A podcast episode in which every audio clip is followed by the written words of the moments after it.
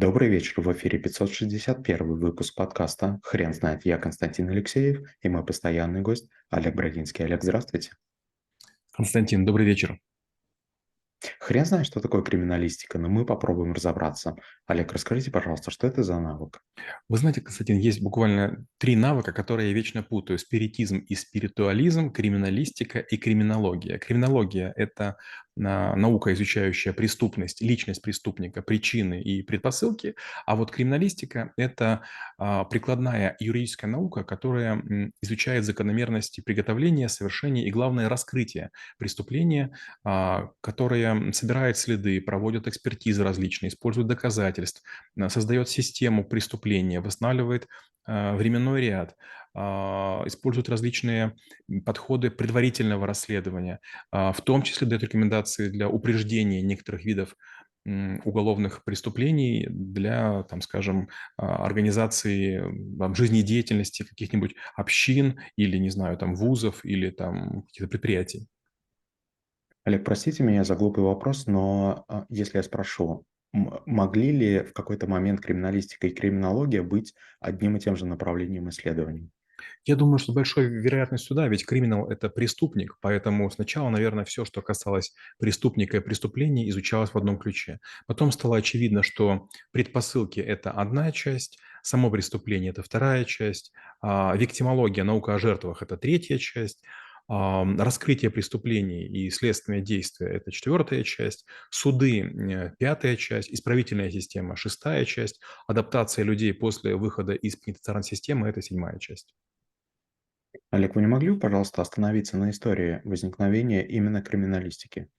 Безусловно, конечно. Криминалистика началась э, где-то, наверное, в XIX веке. Ганс Гросс ввел в понятие в научное в оборот. И эта дисциплина, она была нужна, потому что было слишком много преступлений а, в городах. Появление большой, большого а, объема промышленности привлекает рабочих, которые срываются со своих э, домов, уходят со своих дворов, от семей, а, заработать деньги. Некоторые надеются вернуться, некоторые начинают работать вахтовым методом, некоторые пытаются семью перетащить. Они начинают жить в гетто. И в этих гетто, естественно, возникает такая интересная проблема, проблема. Люди зарабатывают деньги, прячут под матрасы, закрывают свои какие-то кладовочки, уходят на работу, их вскрывают, начинается круговорот. Чем больше люди зарабатывают, чем больше у них воруют. Чем больше воруют, тем э, сильнее это по людям бьет. И в какой-то момент получается, что а, фабриканты и промышленники начинают использовать охрану, начинают использовать полицию, жандармерию для того, чтобы защищать а, вот эти вот э, ресурсы, которые тяжелым трудом заработали их сотрудники. Ведь если не будет защиты, то люди будут уходить на предприятия, которые в качестве социального пакета предложат надежную охрану и сохранность денежных средств. Получается, что преступление всегда было более предпочтительным для людей определенного образа жизни. Вариант первый – вы честно работаете и зарабатываете свой первый миллион за 10 лет. Вариант второй – вы находите миллионера с двумя друзьями, ударяете его по голове куском ржавой трубы или стреляете там, не знаю, там из какой-то пращи и э, отбираете деньги, надеетесь скрыться. А, с другой стороны, понятно, что люди, которые богатые, они не желают ни с кем делиться, они начинают наращивать систему защиты. Тогда, конечно же, и преступники начинают использовать более хитрые способы отъема денег населения. Олег, вы не могли бы, пожалуйста, рассказать, насколько э, развилась криминалистика с тех пор, как ее только придумали? Честно говоря, Константин, ну знаете, есть две больших разницы. То, что мы видим в фильмах, и то, что есть на самом деле.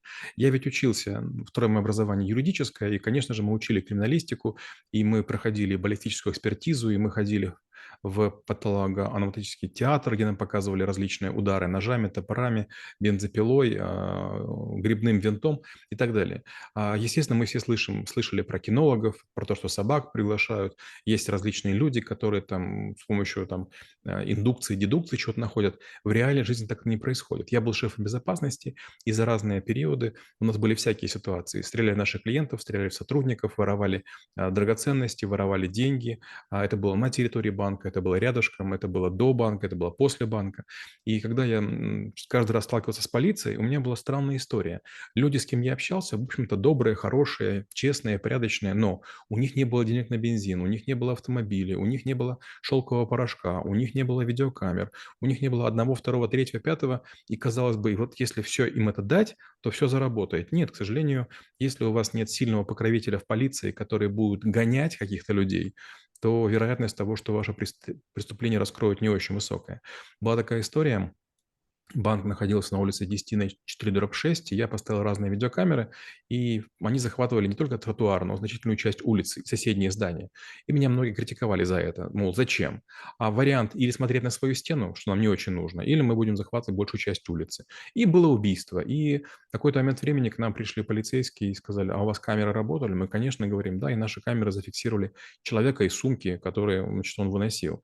И полиция взяла видеокамеру, и ничего не происходило. Тогда мои, мои ребята, мои коллеги, у нас была заготовка, мы делали программу поиска дубликатов изображений, мы прогнали ее через нашу базу данных. У нас к тому моменту уже было примерно 2 миллиона 100 фотографий жителей страны, которые у нас брали потреб-кредиты.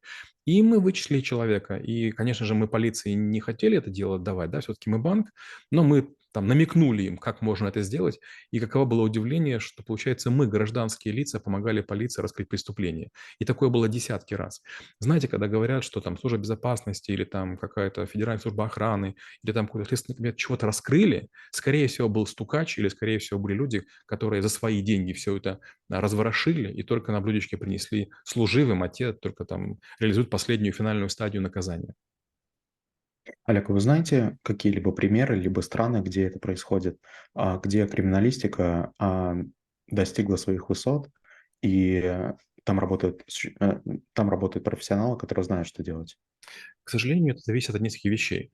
Надо понимать, что чем крупнее город, тем больше будет подразделений полиции. Чем серьезнее преступление, тем более сильных людей привлекут. И третье – это, конечно же, общий фон преступности. Если, например, в пяти городах одновременно будут какие-то серьезные преступления, то тут уже вступает в дело не статистика, а политика. То есть, если среди, там, допустим, людей будет там дочка губернатора, которую, допустим, увезли в лес и расчленили, то этим будут заниматься, невзирая на то, что там где-то будет стрельба в школе на 30 человек человек. И это, конечно, такая очень удивительная вещь. А, понимаете, вот надо понимать, что есть некая методика, которая определяет, чем заниматься. Есть куча дел нераскрытых, которые какое-то время висят, потому что есть вероятность, что кто-то где-то проговорится. На следствии, на, на этапе, а, в колонии, в, следствии, в следственном изоляторе. То есть кто-то похвастается, да, и его кто-то сдаст, и постепенно клубочек размотается. Вторая история состоит в том, что люди могут оставлять некий характерный почерк. Допустим, там какой-то определенный удар э, острым предметом, или там, допустим, человек является левшой, или он, допустим, использует какой-то э, редкий вид металла, или редкий вид там веревки, или редкий вид, не знаю, там какого-то капкана. А третья вещь – это Бывает такое, что люди добровольно приходят, сдаются и говорят, я уже устал скрываться, я уже устал а, этим заниматься. Знаете, в, в Японии очень часто пожилые люди совершают преступления для того, чтобы сидеть в тюрьме, потому что в тюрьме есть а, крыша над головой, есть минимальное медицинское лечение, и в тюрьме оказаться гораздо лучше, чем, чем выживать на улице. В Германии, когда я был, а, у меня была парочка историй, в том числе меня один раз в аэропорту во Франкфурте остановили, и я спросил, в чем дело, мне сказали, типа, стоять, какая-то прибежала прибежала группа людей с собаками, с автоматами. А, я оказался похож на какого-то арабского террориста, но у него была татуировка, а у меня не было, поэтому как бы, они пытались определить, не свел ли я ее. Но тоже я удивился, я был не сильно похож, но, видимо, система посчитала нужным проверить. Я подумал, ну и слава богу, ну и замечательно. Лучше ложное срабатывание, чем отсутствие сигналов. Олег, опираясь на ваш ответ, можно ли сказать, что цели и задачи криминалистики со временем а, затерлись? Да, дело в том, что, понимаете, изначально криминалистика была нацелена на то, чтобы упрежда- упреждать преступления. Знаете, вот когда уже кого-то убили, вы не можете ничем помочь семье. И если на улицах будет много полиции, если будут рамки в аэропортах, если не будут пускать с определенными видами предметов, не знаю, в общественные места, в школы, дай бог, у нас будет меньше преступлений.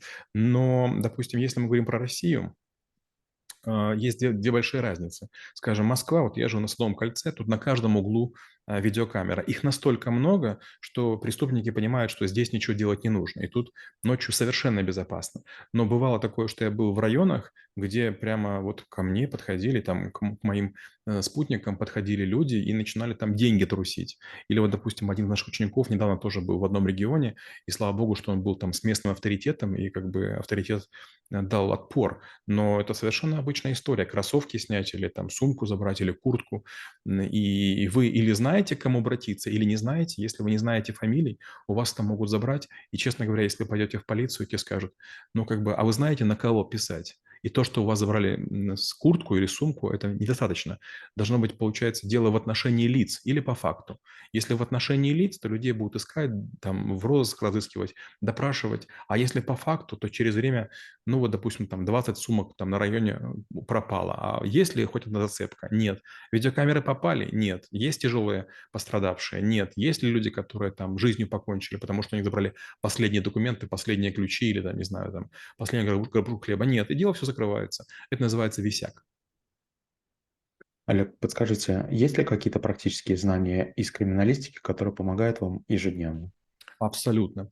А, было несколько случаев а, в Украине, когда я еще работал. Я уже не был шефом безопасности давно, но ко мне стали обращаться мои коллеги, которые занимались а, крупными клиентами. Наступил очень интересный момент. Было много внедрений различных программ, удаленного администрирования. Хакеры подключались к компьютерам главных бухгалтеров. Многие главные бухгалтера не вынимали флешки и поэтому можно было проводить от их имени в их отсутствие проводки в 1С. Хакеры какое-то время записывали экран, примерно понимали, какие документы оформляются, когда человек находится на рабочем месте, когда они находятся на рабочем месте, и в какой-то момент уводили гигантскую сумму денег. И, естественно, там, мы буквально там за неделю ко мне обратились три человека, я начал подозревать, что вот за всем этим стоит, скорее всего, ну, какая-то одна и та же группа людей, и с помощью полиции это дело удалось раскрыть. Или другой пример, тоже э, была информация о готовящихся взрывах. На некоторой территории, к нам обратились э, люди, тоже я провел расследование, вот так, как положено, нашел в определенном населенном пункте человека, вычислил его, я обратился там к местным провайдерам, мы сымитировали, что у человека закончились деньги, он позвонил, тем самым мы узнали его телефонный номер, подтвердили, поняли, что а, мы можем как бы под каким-то соусом к нему попасть. Я сел за компьютер, проверил, убедился, что адрес совпадает, письма были отправлены, и к нему потом приехала прокуратура, и дело было, в общем-то, раскрыто. Потому что люди, которые звонят по телефону и говорят о минировании, или люди, которые пишут письма, ну, честно говоря, они уже не становятся. То есть э, они начинают чувствовать власть на кончиках пальцев. А если есть э, информация о минировании торгового центра или школы, то обязательно проводятся мероприятия по эвакуации, пугаются дети, пугаются родители, пугаются сотрудники. Ну и понятно, что там или срываются учебные планы, или срываются продажи. Олег, скажите, у вас есть презентация по навыку?